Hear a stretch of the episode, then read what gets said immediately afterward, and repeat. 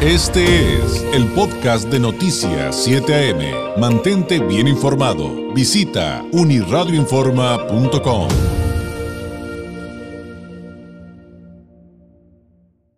Le agradezco enormemente cuando son las 8 de la mañana con 38 minutos que nos tome la llamada la presidenta del Colegio de Medicina General de Tijuana, doctora Yesenia Espinosa. Doctora, muy buenos días. Buenos días pues se volvieron a manifestar porque pues las autoridades, aunque creo que aquí la coincidencia también se da desde el gobierno federal y en el gobierno estatal, dice que no va a vacunar a los médicos del sector privado. Bueno, así es, esas son las manifestaciones que ha dado a nivel central nuestro presidente de la República y este y pues a pesar de que el doctor Gatel de alguna manera quiere contribuir y minimizar las declaraciones del presidente, pues un hecho es que pues a nivel federal en los diferentes estados de la República no se ha dado eh, la vacunación. El doctor Gatel lo mencionó muy bien quiénes eran los de la primera línea y está mencionando precisamente a todos aquellos que estuvieron en contacto directo con, con los pacientes COVID. Estamos hablando que todos los pacientes que llegaron directamente a hospitalizarse.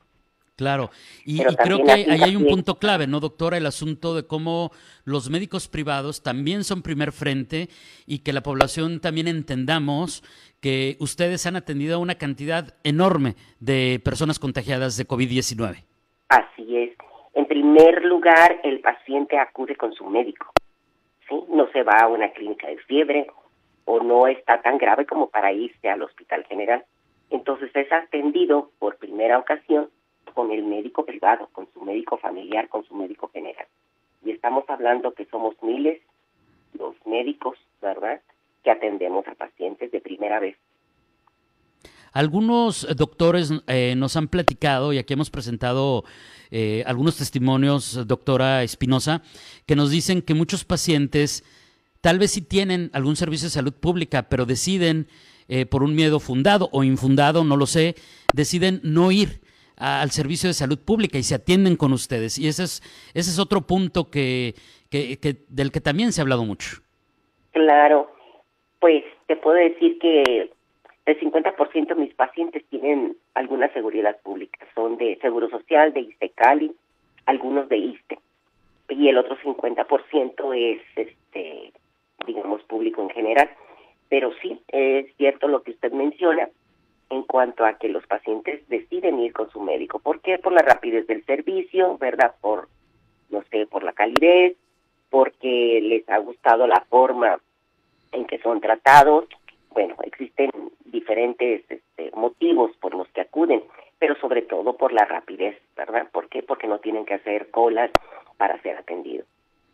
Ahora, eh, ¿Hay alguna manera de entender la proporción de enfermos de COVID, de contagiados de COVID, que atienden desde el sector privado porque de repente dicen, no, pues los que ustedes atienden, pues de todos no son bien poquitos, por eso también no los vacunamos, ¿no? Eh, eh, es parte de lo que se habla eh, también en redes con mucha desinformación, doctora. Bueno, ¿Qué, ¿qué, ¿qué, hay respecto a eso? Bueno, no son poquitos. Recordemos la segunda ola. La, la en la segunda ola se abrieron más clínicas de fiebre. Este, y es muy fácil. La, el gobierno del estado, los dos hospitales, en este caso el Hospital General y la Clínica 1, que eran los convertidos a COVID, no fueron suficientes. La Cruz Roja se unió a eso y también la Cruz Roja atendía COVID. Posterior a eso, el Hospital Ángeles de aquí Tijuana atendía COVID.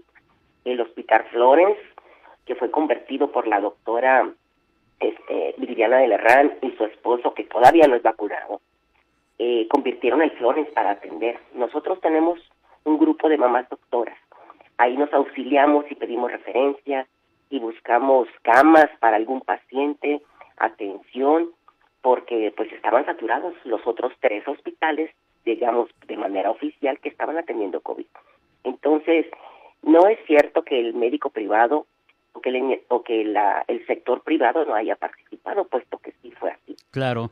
No, pues y creo que, eh, no sé, tengo la sensación, pero obviamente no, no lo puedo decir a ciencia cierta, doctora, de que la ciudadanía sí tiene esa conciencia. Ojalá, ojalá sí sea. Ahora, eh, no los han vacunado. y viene o ya está aquí la tercera ola COVID. Eh, al final, ¿qué nos puede decir de, eso? Porque al final la preocupación sí es de, de, la ciudadanía, de los doctores, pero también de las familias de estos médicos que atienden en este sector, ¿no? Sí, sí, sí. Lo que pasa es que al final de cuentas nosotros, al, al contaminarnos, suponiendo que eso me pase a mí o le pase a cualquier individuo, a, cualquier, a cualquiera de la población, puedes tú contraer el virus, a lo mejor ser de esos asintomáticos y lo sigues esparciendo. ¿sí? Entonces imagínate, atendemos nosotros pacientes con COVID y este seguimos atendiendo otros pacientes. Yo en lo particular, cuando veo pacientes COVID, me aíslo 15 días para no ver a otros pacientes en donde yo pueda tener, para tener la certeza de que no me pasó nada. ¿sí? El último paciente COVID que vi, ok, me aíslo 15 días y no voy 15 días a mi consultorio y no veo pacientes para proteger a los próximos que pueda yo claro. Entonces, a lo mejor no todos hacen la práctica que hago yo, ¿verdad? Eh, recordemos que, que, el, que si no trabajamos, pues no tenemos ingresos para subsistir, como mucha de la población de, de, de nuestro país que necesita trabajar diario para para sus gastos, ¿verdad?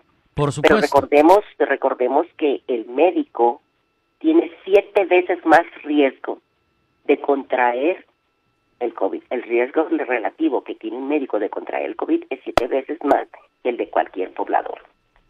Y también es, que creo que fácil de entender. Eh, hay, hay una situación que nos eh, platicaron en la manifestación del domingo y de la cual también le quiero preguntar, doctora. Estamos platicando esta mañana con la presidenta del Colegio de Medicina General de Tijuana, la doctora Yesenia Espinosa, eh, para quienes nos van sintonizando. En, la marcha en la que volvieron a exigir ser vacunados, y, es algo que estamos poniendo en contexto en este momento, surge otro tema, doctora. Y el tema de, de doctoras y doctores que nos dicen por manifestarnos ahora estamos siendo víctimas de hostigamiento.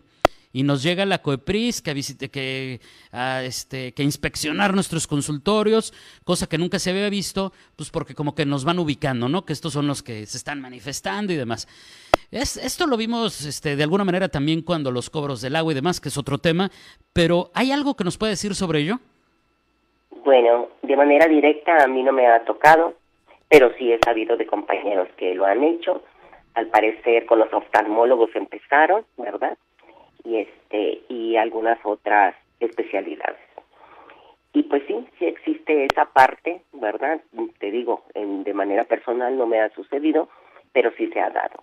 Entonces es una manera un poco, este, pues, ¿cómo le podríamos llamar? Pues de alguna manera vengativa, ¿no? O sea, vamos a ver qué estás haciendo, te estás manifestando, bueno, entonces ¿dónde está la libertad de expresión?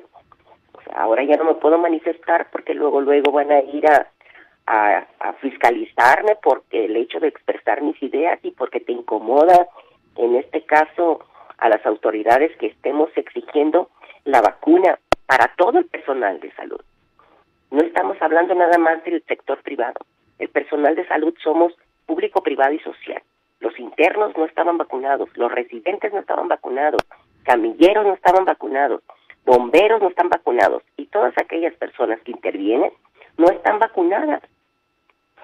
Estas marchas han servido para que vacunen, aunque sea cuentagotas, para que vacunen a todos los que acabo de mencionar. Pero todavía faltan muchos. Y la tercera hora, la perdón, la tercera ola se se pronostica que va a ser más peligrosa que la segunda. ¿Por qué sería más peligrosa? Eh, eh, ¿Por las nuevas cepas?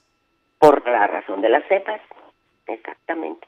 Ah, sí, sí, sí. Y de hecho hemos hablado mucho, mucho de ello y por eso hay tanto temor. Y, digo, y, era parte de, la pregunta de hace ratito, ¿no? O sea, viene la tercera ola y, pues están muy preocupados por, pues por los niveles de ola Ya está. La tercera ola ya llegó. Si tú ves los reportes que hace el secretario de Salud de la mañana, tú has visto el número de casos, cómo se va incrementando en la ciudad de Mexicali y en la ciudad de Tijuana. Si ah. no, o sea, ¿qué pasó? A las personas les dijeron, estamos en semáforo. Le, le diste permiso a la ciudadanía que se fuera de vacaciones. Sí. Desde el momento que tú le dices, si van a salir de vacaciones, Oye, no, no es si van a salir de vacaciones y guarden estas medidas. No pueden salir de vacaciones. Esto agravaría la situación, o sea, pero se les dio permiso. Y el mexicano lo que menos tiene es disciplina. Pues sí, lamentablemente es una realidad, no, no podemos negarlo. Doctora, ¿qué ha habido con el tema de los acercamientos a la autoridad? Eh, ¿Qué es lo más reciente que les ha dicho el secretario de Salud sobre vacunarlos? O sea, ¿en, qué, en qué punto van? ¿Siquiera les han dado alguna fecha? Lo que pasa es que no tenemos una manera de verificar quiénes son vacunados. Mm. Tú te inscribes a la plataforma que tiene la Secretaría de Salud y no te arroja un folio. ¿Sí? El secretario de Salud mencionó que habían sido 1.160 los inscritos a esa plataforma. Antes de esa inscripción, él había dicho que eran 603 personas. Pasa el tiempo, después dice que son 1.160.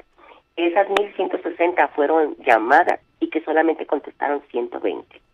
Yo eso, pues no lo puedo creer, ¿verdad? Que solamente 120 personas hayan acudido. Se nos dijo que se iba a vacunar de 50 a 59 años. Eh, muchas personas que se habían inscrito en la plataforma, muchos médicos, acudieron, acudieron con su cédula porque dijeron, bueno, pues ya me inscribí en la plataforma, estoy en el rango de edad, voy. Pues no, los regresaron porque no estaban en unas listas. ¿Qué listas? No lo sé, pero no los vacunaron. Entonces, con ese argumento de que les llaman y no contestan, pues van siguiendo, según esto, a los que siguen. Entonces han vacunado a, a personas de 40 años, menores de 40, de 30 y tantos. Eso no nos molesta, porque al contrario, entre más médicos estén vacunados, pues mayor protección para ellos, ¿verdad? Pero, como te decía, no existe una manera de saber cuántos médicos han sido llamados, cuántos médicos han sido vacunados, puesto que no te arreja un folio.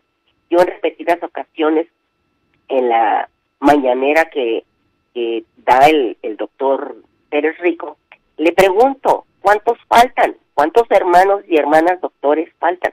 ¿Cuántos llevan vacunados? ¿Cuántos hacen falta? Y jamás contesta mi pregunta, me la ignoran, me la pasan de largo. Y diario lo pongo, ¿eh? Ahorita no lo puse porque estoy atendiendo tu llamada, pero diario pongo eso. Y no me contesta, no me no contesta esa pregunta. Entonces, si él menciona que nos está vacunando bueno, ¿dónde están las cifras? Claro, así de sencillo. Pues se encuentra un paralelo con la vacunación de las personas eh, adultas mayores. Nos hicieron registrar a nuestros papás, a nuestros abuelos, y luego pues el registro sirvió de nada porque nos dijeron vayan y hagan fila. Pero bueno. Sí, es, pues de este hecho, de hecho, en la plataforma, si tú entras, ¿verdad? En la página del sector salud, al fondo, abajo, hay un apartado que dice registro para el personal de salud privado y tú puedes revisar las 11 actividades que son prioritarias para vacunar. Pues ya sabes que entre médicos nos, nos comunicamos todo. Bueno, de ahí fueron, en estos fueron llamados los de archivo, los que manejan computadoras Cali y otras personas que ni siquiera están en esos cinco en esas 11 actividades que son prioritarias y sin embargo fueron vacunados. Y el doctor pues menciona que pues que también son importantes, pues lo hubieran incluido ahí, ¿verdad? Pues los que tienen pacientes por sentido que también tienen el derecho de vacunarse, esa fue su contestación, pero no está incluido en esas 11 actividades. Y en cambio hay médicos que están rezagados. Y como te digo de nuevo, no existe manera ni certeza que te llamen Estamos hablando que ya estamos desde el día 30 de marzo, han pasado 13 días desde que él inició así, el lunes 29 les estuvieron llamando a los médicos de ese rango de edad y existen todavía muchos. Yo les dije, inscríbanse y tomen captura. Esa de su comprobante de que sí se va, de que sí se registraron y cómo es posible que los pasaron. Claro. Doctora, le agradezco enormemente este tiempo. Si nos permite, seguiremos en contacto informando a los bajacalifornianos de lo que sucede. Creo que nos queda perfectamente claro el efecto multiplicador de luchar contra la pandemia cuando se vacunen a todos los doctores del primer frente, no importa si son públicos, privados, como usted ya bien explicó. Muchísimas gracias y muy buenos días. Buenos días, muchas gracias. Este fue el podcast de Noticias 7am. Mantente bien informado. Visita unirradioinforma.com.